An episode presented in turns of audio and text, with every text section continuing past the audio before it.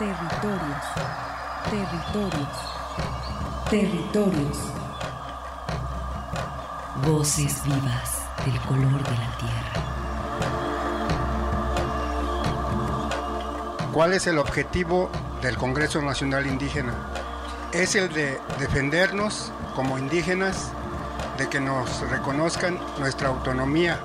El Congreso Nacional Indígena tiene unos principios, son servir y no servirse, representar y no suplantar, construir y no destruir, obedecer y no mandar, proponer y no imponer, convencer y no vencer, y bajar y no subir. Estos son los principios que, en el que ha trabajado el Congreso Nacional Indígena. Una de sus consignas dice, nunca más un México sin nosotros. Territorios. Esta es una producción de la Coordinación de Extensión y Acción Social. Territorios.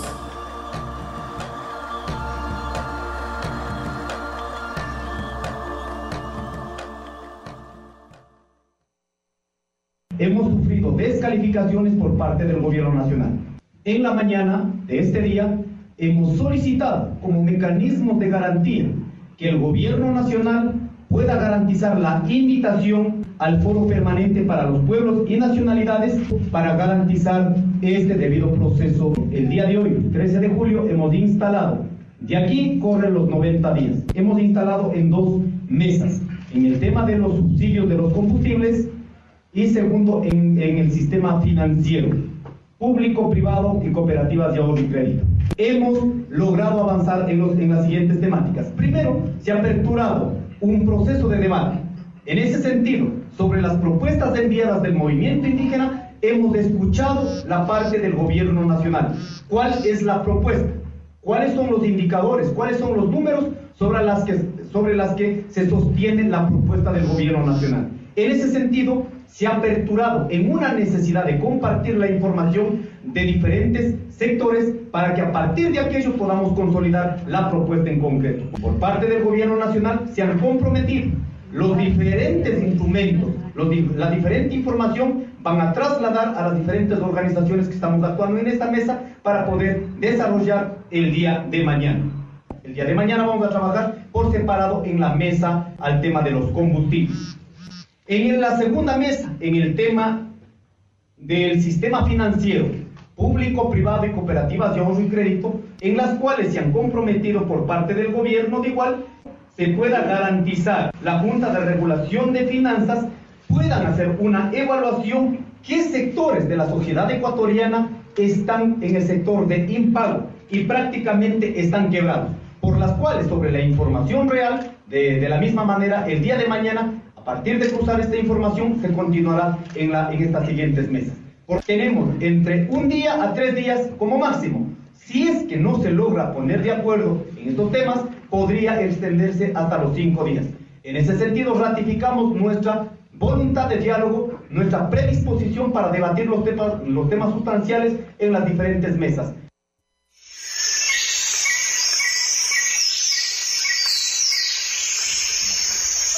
¿Sabías que la región amazónica del Ecuador es una de las 16 zonas más biodiversas del planeta? Y también el territorio de 11 nacionalidades indígenas junto a pueblos campesinos y mestizos de varias partes del Ecuador. Conoce sobre sus realidades y mucho más a través de la voz de la Confeniae. Información, noticias, relatos y entretenimiento desde la visión amazónica. La riqueza de nuestro pueblo está en la historia y su cultura. Conozcámosla. Síguenos en FM, radio online y por las redes, sociales.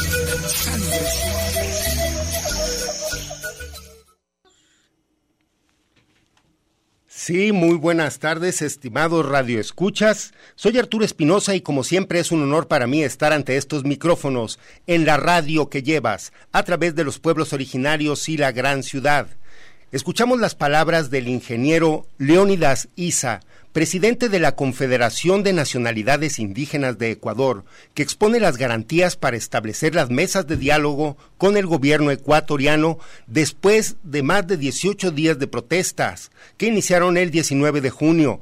Es así como damos inicio a este panorama latinoamericano para hacer una revisión de los movimientos sociales y manifestaciones de los pueblos originarios. Excelente mediodía tengan todos ustedes, estimados Radio Escuchas. Mi nombre es Armando Abreu y es un gusto para mí estar en este su programa Territorios, voces vivas del color de la tierra, compartiendo en este programa la presencia de las culturas originarias, en este caso del sur del continente, nuestros hermanos del sur. Vamos a tener este panorama latinoamericano y para eso también vamos a tener invitados, Arturo, que desde allá nos, van a estar informando también cómo está eh, pues el ambiente eh, de las comunidades originarias y por supuesto del Ecuador, que es ahorita en este momento protagonista, vamos a decirlo así, de la defensa de los territorios eh, comunales indígenas allá en el sur del continente. Así es, eh, pues nos acompaña en, a través de la internet. Estamos, bueno, haciendo una prueba en este momento. Eh, la compañera comunicadora Rupa Inay Gualinga de la Confederación de Nacionalidades Indígenas de la Amazonía Ecuatoriana o Confeiniae. Esta organización de pueblos regional es una organización de pueblos indígenas de esta región amazónica allá en Ecuador. Muy buenas tardes, estimada, estimada Rupay, saludos. Es, eh, compañeros, estamos... Eh, sí, dentro de unos momentos vamos a tener esta conexión sí, directamente. O, estamos, eh, o también estamos, bueno, tratando de establecer eh, con nuestros compañeros Claudio Palma, que se encuentran también, y Martín Torres aquí a través del MIT.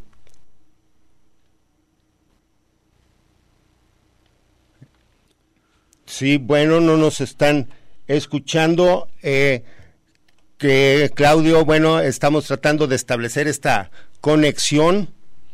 Eh, si te parece, Arturo, de momento podemos ir saludando. Ah, perfecto, ya están ahí los compañeros. A ver, eh, pues pueden, a ver, estamos tratando de conectar entonces aquí con cabina. Ahí está la compañera Rupay, la estamos viendo, así que está Marcelo, está Martín, estamos todos. Mm. Bien, eh, entonces, este, vamos a, tratar de hacer otra conexión con aquel cable, por favor, para sacar entonces el sonido de aquí de el audio que tenemos en cabina. A ver, eh, Claudio, puedes escucharnos allí. Te pediría que hablaras, por favor.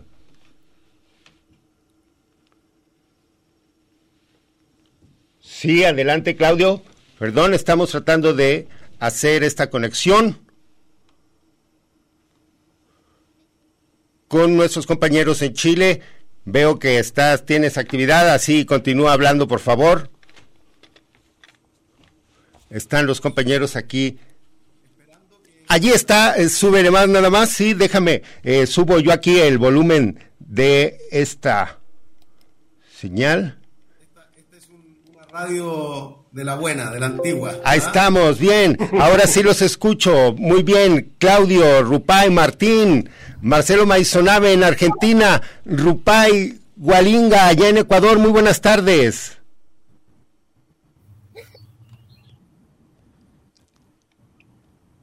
Sí, Rupay, adelante.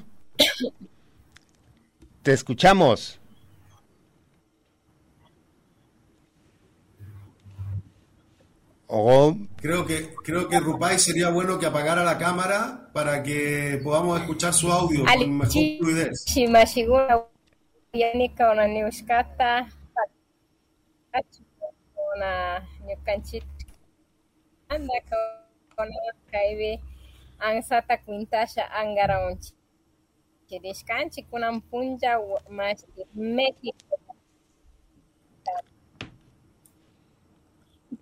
Sí, adelante Rupay, te escuchamos hablar en lengua. Muy buenas tardes, saludos allá hasta la ciudad de Puyo. Ya no prendí la cámara, no sé qué. Pero hicieron. sí te escuchamos, sí te Estoy escuchamos Rupay. de Bien, Ru- sí, apagar, pero no. eh, te estamos escuchando, sí escuchamos tu voz. Estamos a- al aire. Sí. Disculpe. Sí, y te escuchamos bien.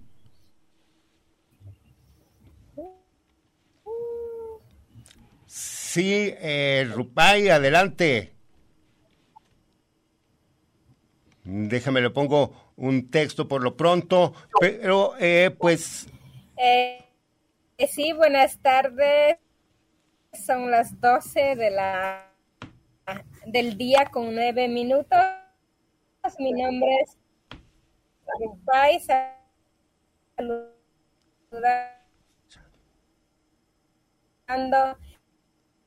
a to- todos los amigos, amigas que escuchan este prestigioso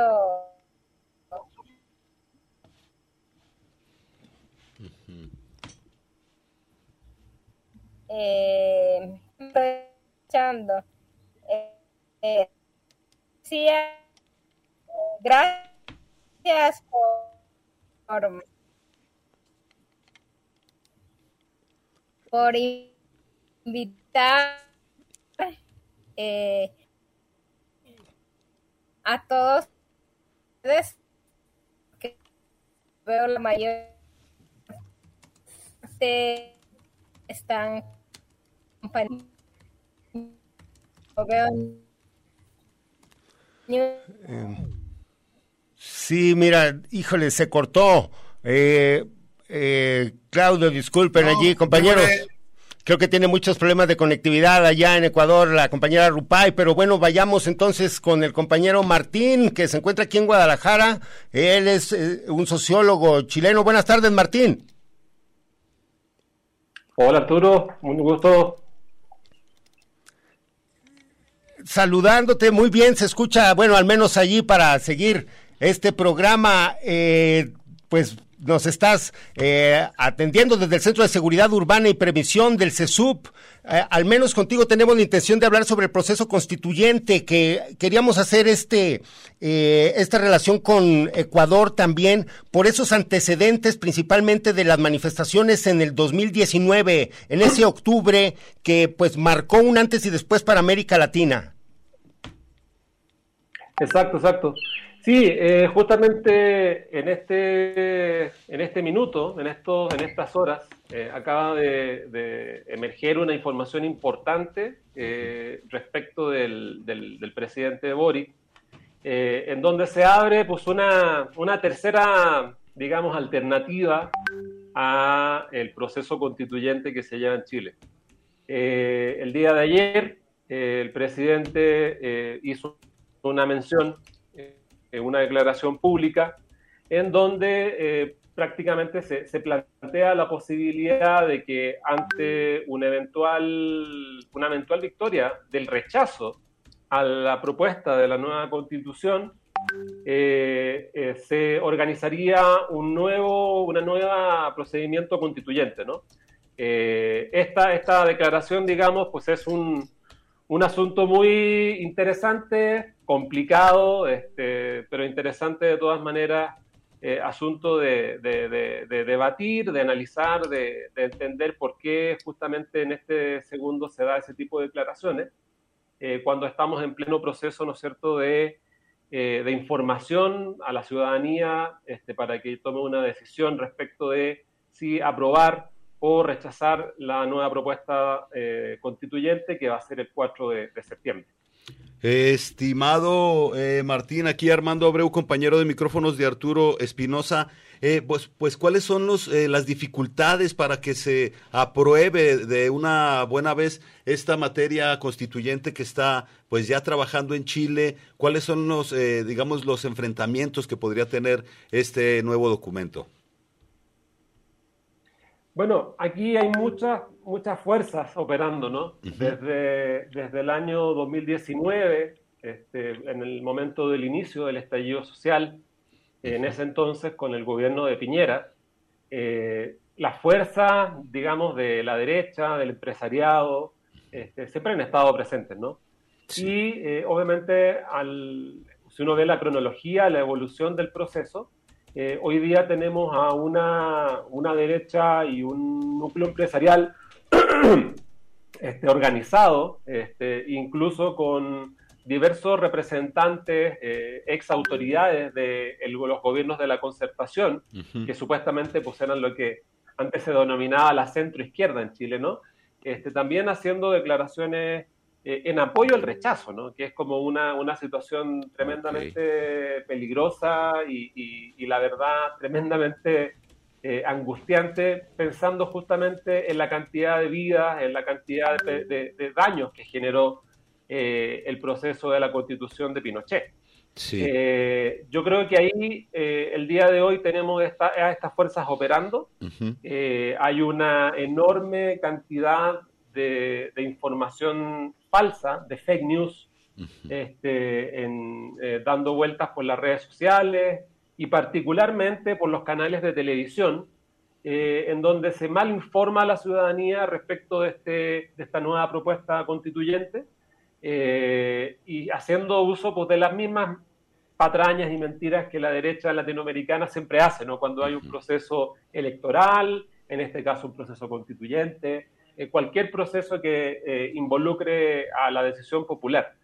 esto también yo creo que se agrava con estos personajes expresidentes en el caso de Chile que toman esta postura crítica a favor del rechazo. Este, yo creo que se nota de manera muy clara su, su, su, peligro, digamos, de los privilegios, de los intereses que se ponen ahí de manifiesto eh, con la nueva constitución y obviamente pues en la presión de mantener las cosas como están, ¿no?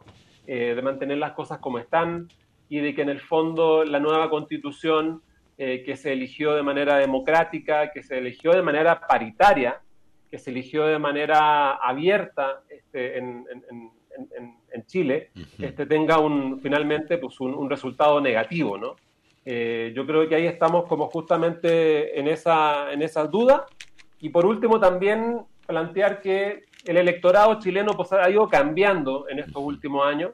Eh, justamente con Claudio platicábamos antes de estar en esta, en esta conversación respecto de que todavía nosotros tenemos como esta, esta idea de que el apruebo va a ganar eh, hay que recordar que la, nueva, la solicitud de la nueva constitución ganó casi con un 80% y por lo tanto eh, rechazar eh, el texto constituyente pues sería un retroceso enorme, ¿no? Sería un daño muy grande al pueblo de Chile. pero bueno, lamentablemente la derecha, el empresariado y autoridades de los gobiernos que decían ser de centro izquierda, pues están jugando de manera este, de manera concatenada y de la manito, como se dice. Y digamos, ¿cómo se decide esto? ¿Va a votación o cómo es eh, cómo se va a tomar esta decisión de continuar con esta nueva constituyente? Bueno, el 4 de septiembre es el plebiscito. Este, son dos opciones, apruebo o rechazo. Eh, y básicamente lo que se ha intentado plantear como alternativa, como terceras vías, es que eh, se hagan reformas tanto para el apruebo como para el rechazo. Eso es lo que se dice, ¿no? Eso es lo que se dice, dicen las autoridades, dicen los académicos, este, un poquito para, para dejar como abierta la ventana a que este proceso puede continuar. A nosotros nos parece, a nosotros digo, invitando también aquí a Claudio, nos parece complicado que, el presidente Boric haga esta declaración eh, hace muy poco respecto de, de armar un nuevo proceso constituyente cuando ahora deberíamos estar fuertemente hablando y, procurando que el apruebo gane. Eh, pero bueno, eh, lamentablemente el peso de la derecha, el peso, el peso del empresariado es muy fuerte en Chile, es particularmente fuerte en Chile, y por lo tanto, eh, una vez que ocurra este plebiscito el 4 de septiembre, sí va a haber que tomar, ¿no cierto?, algunas, algunas consideraciones importantes sobre el futuro del país pero digamos, estamos, digamos, yo creo que una buena cantidad de la población eh, debería este, optar por el apruebo. Aquí también hay un dato que no es menor para Chile. El plebiscito es un, en este caso será obligatorio. Es decir, todas las personas mayores de 18 años con posibilidades de sufragar tienen que ir a las urnas y obviamente este dato no es, no es menor por la alta abstención que hay en Chile respecto de los procesos eleccionarios, ¿no? Mm. Hay que pensar que en la última elección casi siempre estamos pegándole al 50, O sea, en la mitad del padrón electoral no participa. Por lo tanto, ahí también puede haber un sesgo importante que no se consideran en las encuestas, encuestas que están manejadas obviamente por los mismos poderes, que plantean que la opción del rechazo es la más fuerte, ¿no? Yo creo que ese elemento de este electorado que quizás está descontento o que no tiene, digamos, una habitualidad de, participación electoral, podría ser una distinción importante para que la prueba gane. Y segundo, el voto juvenil. Finalmente, el proceso del estallido social, el proceso constituyente como tal, este, es un proceso eminentemente juvenil y eh, si la población juvenil eh, vota, eh, sale el día 4 de septiembre a votar, yo creo que no debería haber tanta dificultad en que se apruebe la nueva constitución. No, pues eh, están, es muy importante, como mencionas, todos estos, eh, estos cambios que está buscando, eh, que también se apruebe, pues esto, mayor igualdad para muchos sectores de la sociedad chilena. tenemos ya Rupay, vemos si, pues, si se estableció un mejor, una mejor conexión. Saludos, Rupay, ¿cómo estamos? Sí, buenos días. Sí, ya pude ingresar de mi móvil porque estaba haciendo de laptop y aquí te cuento, cuando empezó la pandemia aquí en Ecuador, todos necesitábamos conectar, bueno, los medios comunitarios, estudiantes, profesores, amas de casa, de alguna manera nos conectamos a este medio eh, digital, entonces es como que compartí también mis, este, mis mi, mi internet, entonces está como que sí bajo la señal. Ahorita estoy ingresando desde mi, mi, celular con mis datos. Como les decía, es un gusto compartir con todos ustedes. La mayor parte es compañeros hombres y creo que también es eh, hacer conocer la realidad acá en Ecuador. En primer lugar, decirles que soy una mujer quichua de Sarayaku. Eh, estoy caminando con la Confeñay, que es una organización acá de los pueblos y, nacionalidades acá en la Amazonía, de las nacionalidades, de, diré. Eh, somos medios comunitarios, eh, tenemos en FM, escuchan en 91.1 FM y eh, la página de la radio se llama La Voz de la Confeñay el objetivo de nosotros como medios comunitarios es trabajar desde los territorios, hacer ver la realidad, y contar la realidad de los pueblos y nacionalidades, porque primer lugar, en primer lugar, porque somos quichua y sabemos, porque cuando cuenta una persona que no es quichua, que no es propia de la comunidad, no va a contar con el mismo sentir, no va a contar tal cual como sucedieron. Entonces creo que ah, en la invitación decía para conversar eh, el paro nacional que hubo en el año 2019. Arturo, te cuento que los pueblos y nacionalidades han venido, han hecho una gran historia desde el año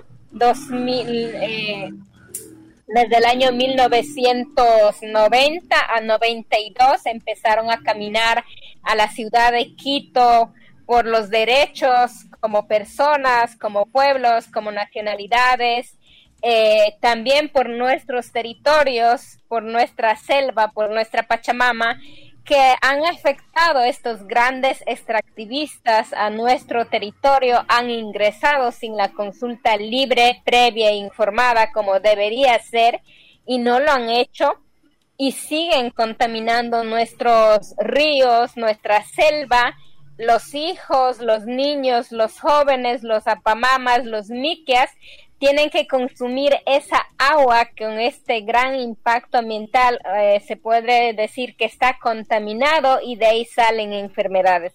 Por estas razones y otros también se hizo la marcha, el levantamiento indígena en el año 2019 era también por, por alza de la gasolina, y otros que siempre nos afecta a los pueblos y nacionalidades y siempre creo que hemos estado en la calle para que el gobierno escuche nuestras necesidades, que escuche la necesidad del pueblo, pero eh, esta vez eh, se levantó por los 10 puntos como pudieron escuchar a, través de algunos medios comunitarios eh, que presentó la madre Conaye.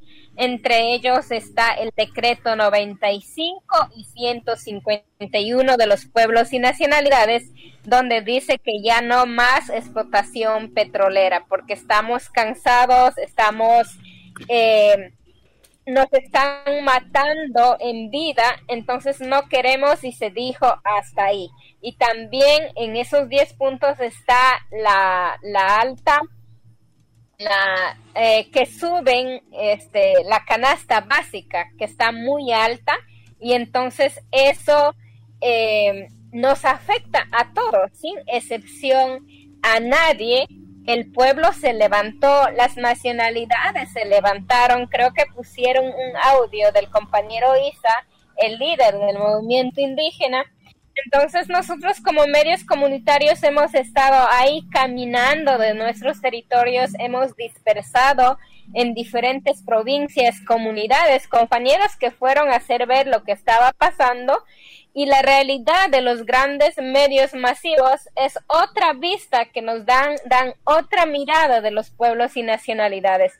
Y es muy penoso ver esa realidad. ¿Por qué no hacer ver la realidad de los pueblos nacionalidades y también del, del, en este caso del gobierno? ¿Cuál es la verdad?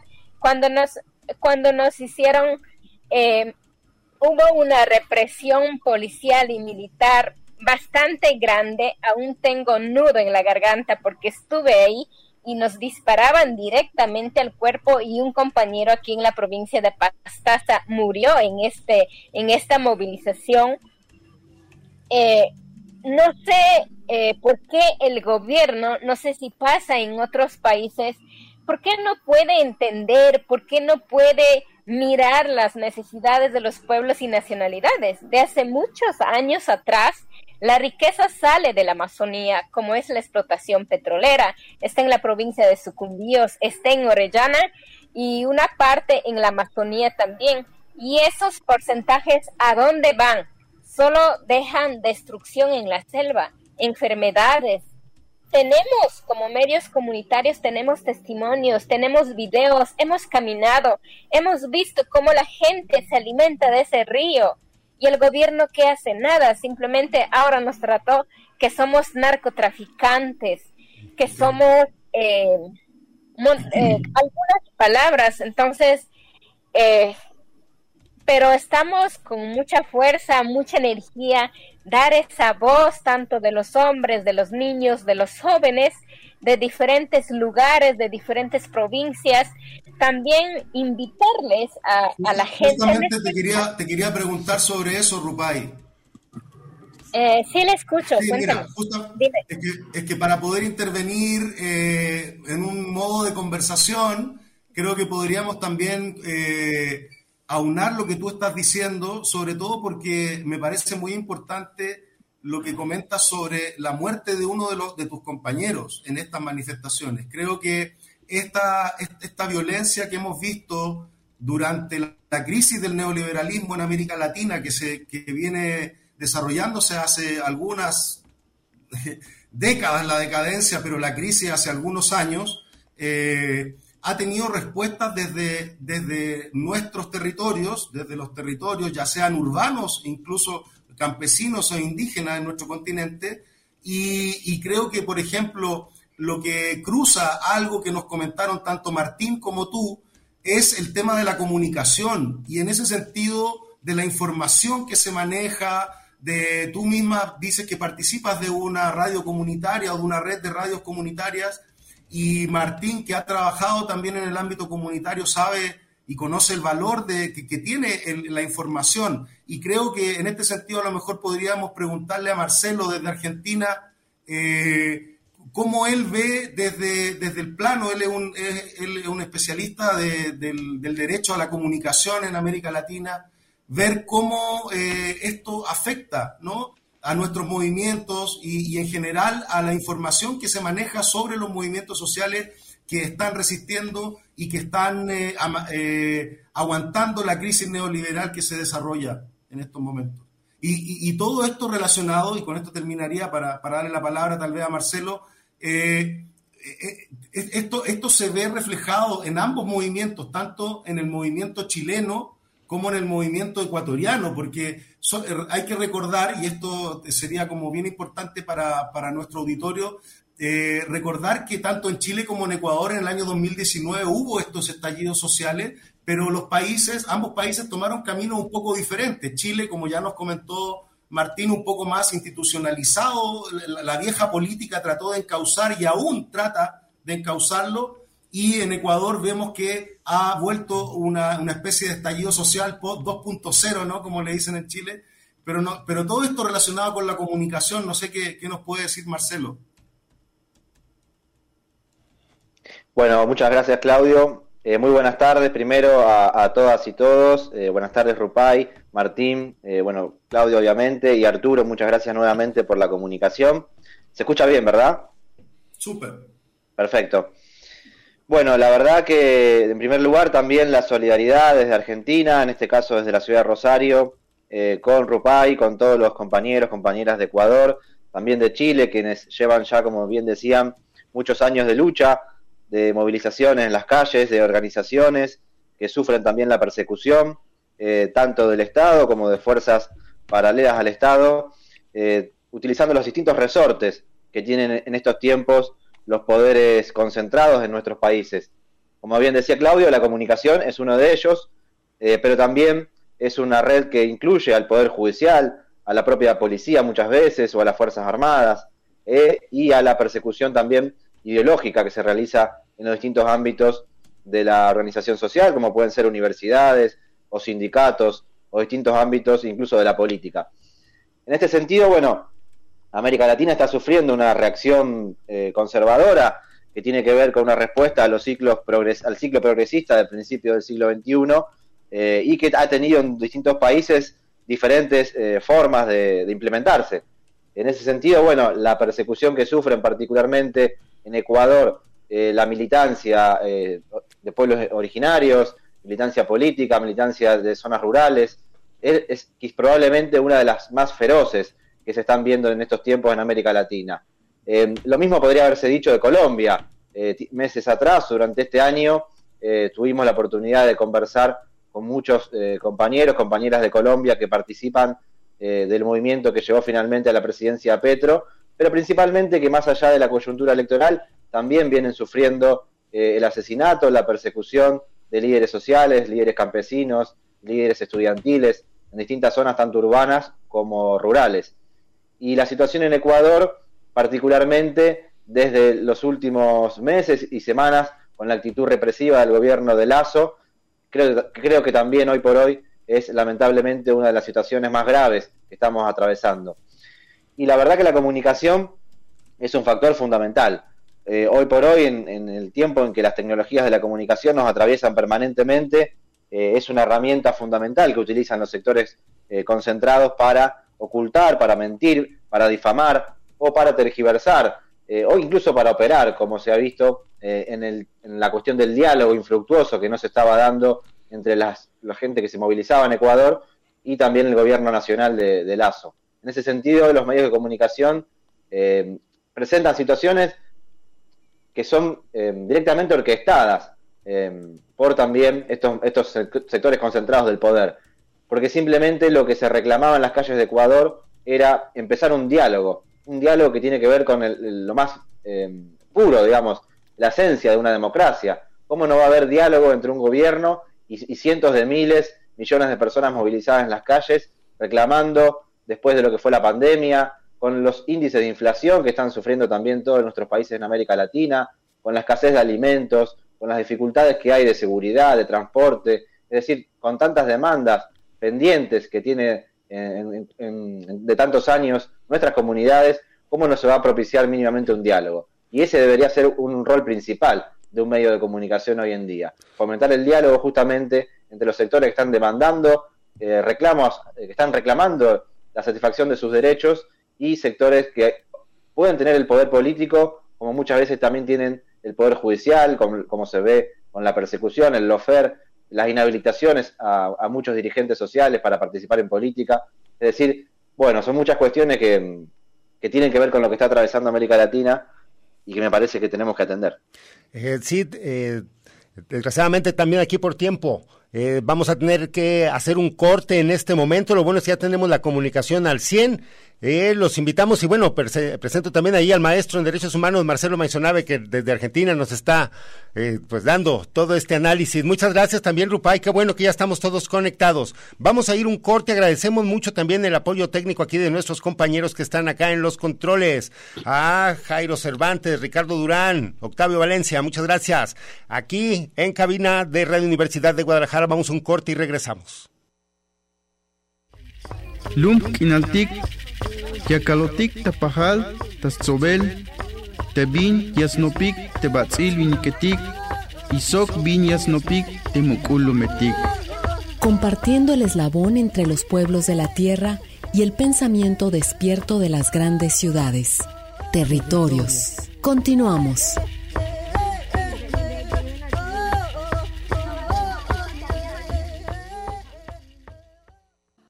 Lum kinaltik. Kuchel, tukeltayel, tebatzil viniketik, tiyakuk yichik, yichel tamuk, tebay hachemitel. Territorios, resistencia y autonomía de los pueblos originarios. Regresamos. Seguimos en este programa, en este panorama latinoamericano con nuestros compañeros que se encuentran pues tanto en Chile, en Ecuador, como en, también y en Argentina. Y bueno, más bien está, eh, nuestros compañeros chilenos están aquí en la región aquí de Guadalajara, pero eh, nuestros compañeros de, eh, sí, pues bueno, el resto de compañeros se encuentran fuera del país. Y bien, no, pues eh, gracias también por estar atendiendo esta, este programa donde nos estamos dando más o menos cuenta de un panorama latinoamericano también. Y vemos también cómo el río Amazonas, a través de todas sus cuencas y pues los pueblos que, que se benefician eh, de este río también están siendo afectados por la contaminación y eso sucede en Brasil, Ecuador, en fin, todos los lugares por donde pasan estas cuencas. ¿Alguien quisiera mencionar algo al respecto ya que también en los últimos meses ha sido un tema este del Amazonas y bueno, por donde pasa eh, todo, por todos los países que sucede? Sí, eh, al parecer hubo aquí un corte, pero ya están nuestros compañeros regresando. está está, bueno, están, fíjate que, que, que onda ahí se cortó un poco, pero bueno, Claudio, adelante, estamos con ustedes. Eh, te escuchamos poco, Arturo, pero creo que ahí va, está volviendo la comunicación. Sí, ahí estamos, adelante. Claudio. Ah, ya, ok. Bueno, es que como no, escuchamos lo que dijeron, no sabemos si eh, nos preguntaron algo o... Pues precisamente estamos haciendo... Claro, haciendo, Armando estaba haciendo una referencia sobre como al final estaba haciéndolo también Rupay en el sentido de la explotación de la Amazonía como uno de los puntos importantes del... Sí, bueno, pues, bueno eh, por, lo poco que escuché, por lo, poco que escuché, creo que se estaban refiriendo a esta crisis neoliberal, ¿no? Que, que, está afectando a, a, nuestros pueblos desde distintas perspectivas, ya lo mencionaba Marcelo.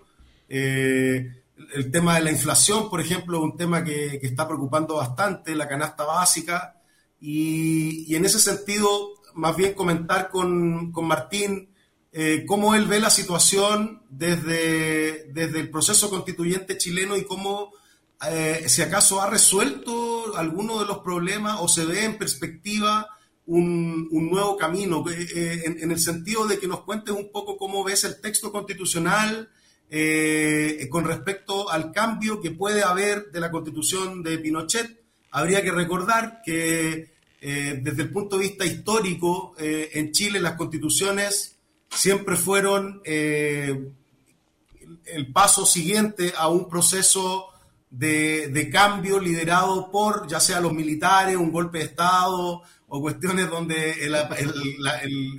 los conservadores, los ricos, eh, pues retoman el control del país y casi siempre ha sido de esa manera y este es un proceso inédito en ese sentido, pues fue el pueblo de Chile que, en realidad salió a las calles y la vieja política, que es justamente la que se niega a morir, eh, una, mala, una mala política de, representación más que de mandato, eh, y, y, tiene que ver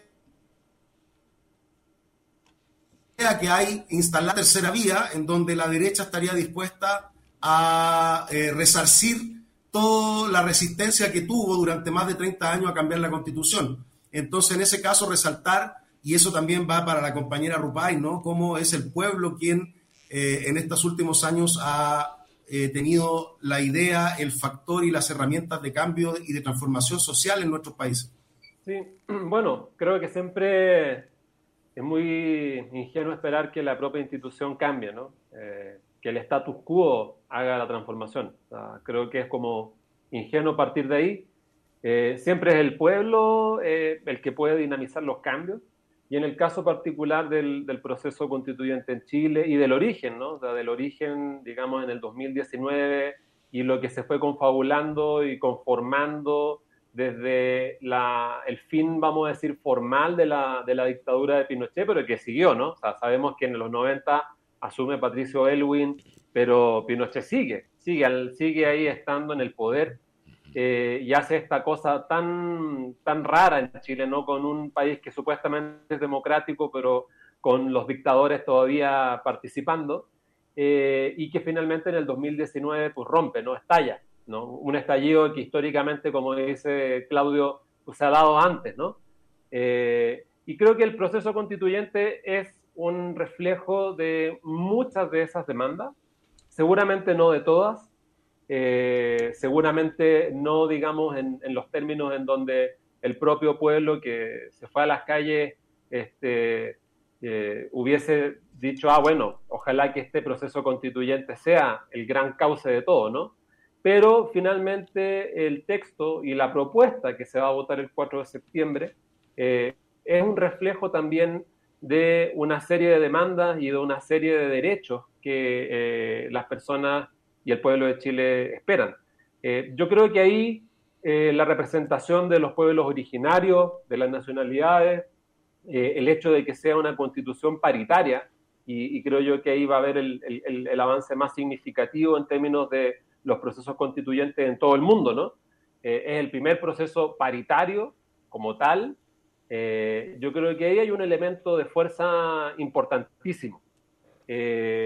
El problema es que obviamente la, institución, eh, el poder fáctico, los poderes fácticos, eh, el poder económico eh, y las autoridades que han gobernado Chile en los últimos 30, 35 años, este, obviamente quieren, reaccionan de manera negativa y obviamente quieren mantener estas formas de, cómo se lleva el país. ¿no?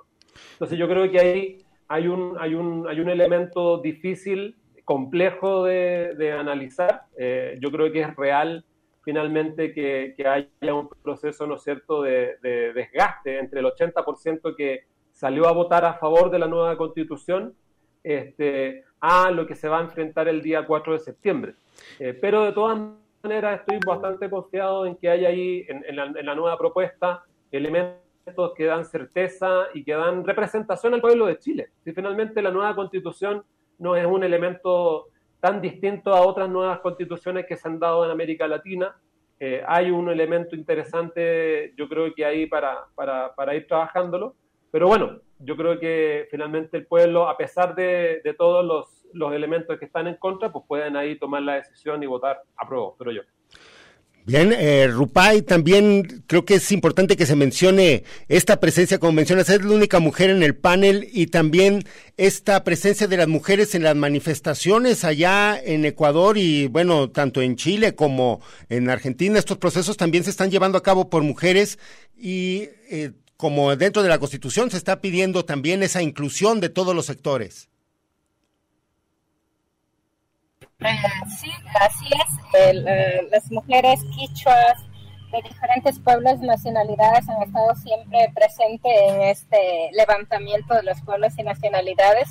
Es un papel fundamental e importante eh, para todos y para todas también, eh, porque nosotros somos como, como el Pachamama, somos el centro y desde ahí partimos. Creo que yo, tanto hombres y mujeres, somos una sola porque como pueblos y nacionalidades siempre hemos sido solidarios y unidos.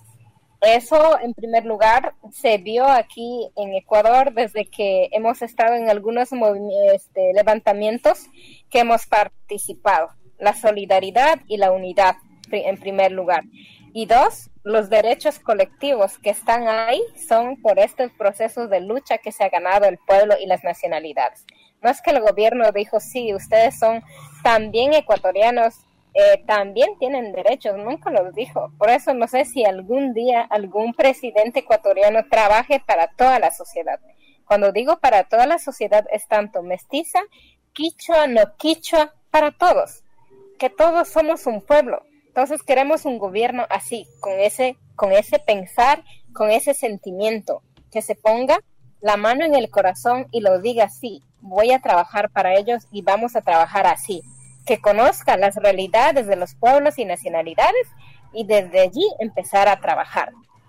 De ahí también decía el compañero chileno eh, algo de, los derechos también, ¿no? Que sí, el pueblo levantado, es por nuestros derechos hemos levantado, estamos ahí, pero somos eh, eh, ofendidos por el gobierno, diciendo narcotráficos, diciendo vándalos, diciendo un montón de cosas él llamó al diálogo, es verdad, llamó al diálogo, pero mientras tanto, él utilizaba fuerza pública como militares y policías y los mandaba a diferentes puntos focales donde los compañeros y compañeras estaban en resistencia.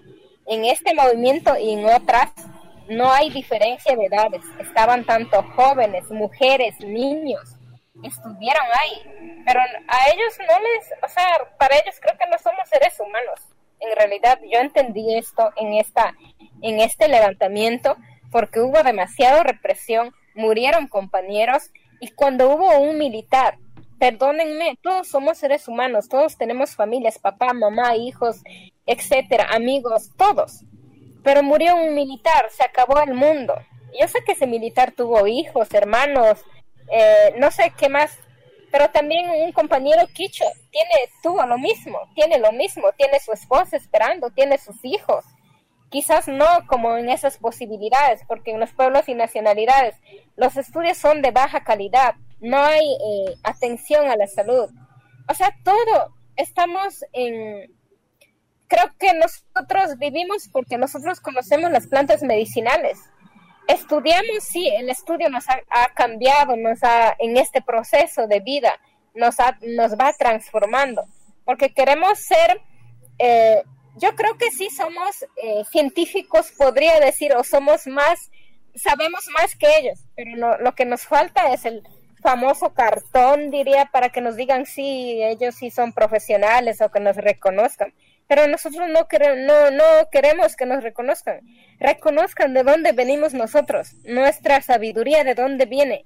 Nuestra sabiduría viene de nuestros abuelos, de nuestros ancestros, de los espíritus que están en la selva. Eso no entiende el gobierno y sí quiere seguir destruyendo. Quiere más eh, ampliar la explotación petrolera. Por eso y otras cosas más salimos. Los compañeros de la sierra, ¿qué, está, qué están pidiendo? o sea, nos afecta tanto de la sierra y de la Amazonía. Creo que es eh, el, mismo, el mismo sentir, el las mismas necesidades. Y también eso, no es solo la lucha de los pueblos y nacionalidades, eso la gente mestiza no entiende, es de todos. Sí, adelante, Claudio. Sí, gracias, Rupay. Ahí, adelante, Claudio, también para que tengan espacios. Eh, Estás bloqueado, Claudio, creo.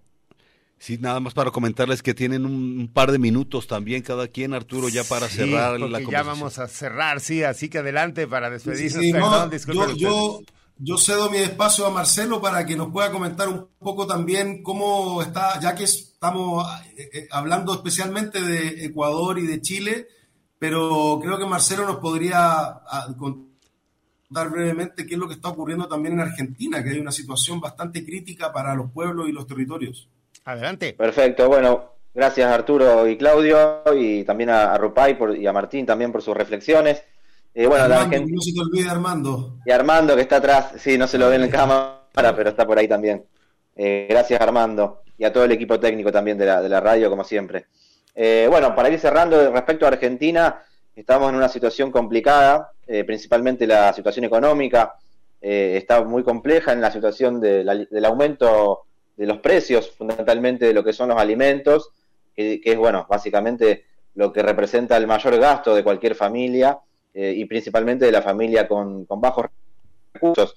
En función de eso, hay una disputa política muy fuerte y que viene atravesada también o que viene arrastrada por situaciones preexistentes que no están resueltas situaciones muy graves en Argentina como el endeudamiento externo, las, eh, los condicionamientos que tiene el Fondo Monetario Internacional con nuestra economía a partir de los acuerdos que se han firmado, eh, que hace revisiones trimestrales, lo cual obliga al Estado Nacional a realizar eh, ajustes en lo que son partidas destinadas a las cuestiones sociales, es decir, el condicionamiento económico del Fondo Monetario, que también lo sufre Ecuador y lo sufren tantos países de América Latina, nuevamente en Argentina eh, implica un proceso de deterioro del, salario, básicamente, y sobre todo también de los sectores informales, que no acceden ni siquiera a un trabajo registrado con obra social y aportes.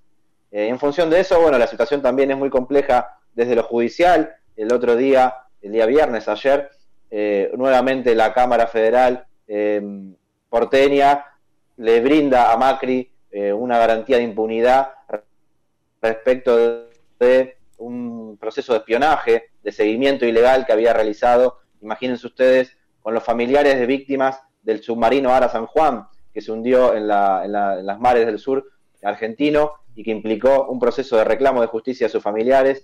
bueno, Macri había ordenado junto a sus sectores de inteligencia durante su presidencia la persecución. Esto también tiene que ver con lo que vive Ecuador.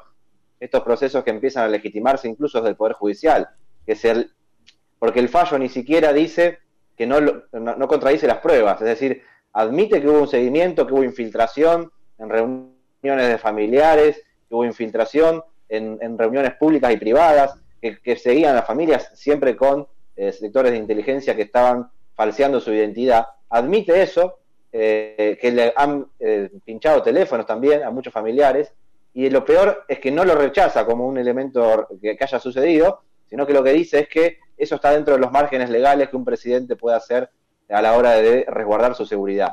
Y entonces entre la seguridad presidencial se puede justificar cualquier barbaridad, como si, imaginemos, se infiltraron las reuniones políticas de cualquier sector opositor, ya sea en el ámbito sindical, eh, gremial o, de, distintos movimientos políticos. Bueno, esto tiene que ver con lo último para cerrar, cómo se pretende institucionalizar un, mecanismo de, saqueo eh, económico de destrucción de recursos naturales y de persecución a movimientos y, líderes sociales. Y en ese sentido utilizan los medios de comunicación, el Poder Judicial cada vez más y también los sectores de inteligencia. Bueno, con eso cierro y igualmente eh, muchas gracias a todos por participar eh, y a disposición. No, pues eh, muchas gracias, Claudio. Ahora sí que será un minutito para cada quien para terminar rápidamente y salir con eso. Adelante. Martín Martín y luego yo. Sí, Rupay, adelante. Primero las mujeres, por favor. no, mentira. Sí, un gustazo compartir con grandes hombres, compañeros de los medios de comunicación de, diferentes países. De verdad, para mí fue un gusto compartir con ustedes. Eh, también decirle, pues, por esta lucha misma, eh, los compañeros y compañeras líderes, lideresas han sido perseguidos y aquí en Ecuador también siguen haciendo que, por favor, eh, ya no persigan. O sea, no veo por qué le están persiguiendo. No encuentran ningún ningún delito. O sea, no han hecho nada los compañeros. Los pueblos simplemente estamos ahí, todos unidos. Como les dije, somos solidarios por las necesidades, por nuestro territorio, porque nuestro territorio es el pulmón, el corazón, la vida de nosotros. Y muchísimas gracias a todos ustedes y a todos los compañeros y compañeras que siguen este gran, prestigioso medio digital. Eh, gracias México, compañero Arturo, eh, Claudio, Marcelo, Martín, un gustazo. Que tengan un excelente día, fin de semana y que pasen bien. Pagrachu, no, pues. Gracias, adelante Martín. Bueno, eh, primero pues agradecer simplemente el, espacio este, a todo el equipo de territorio, siempre pues es un agrado estar acá. Eh, y bueno, creo que eh, digamos lo más importante ahora y la esperanza con la que estamos es que el 4 de septiembre este, se apruebe la nueva constitución, a pesar de todo lo que se está en contra, a pesar de la institucionalidad, a pesar del empresariado y del conservadurismo, este, creo que todavía el pueblo de Chile tiene la oportunidad de seguir tomando las riendas de su destino. Este, así que nada, este, sigo con esa esperanza.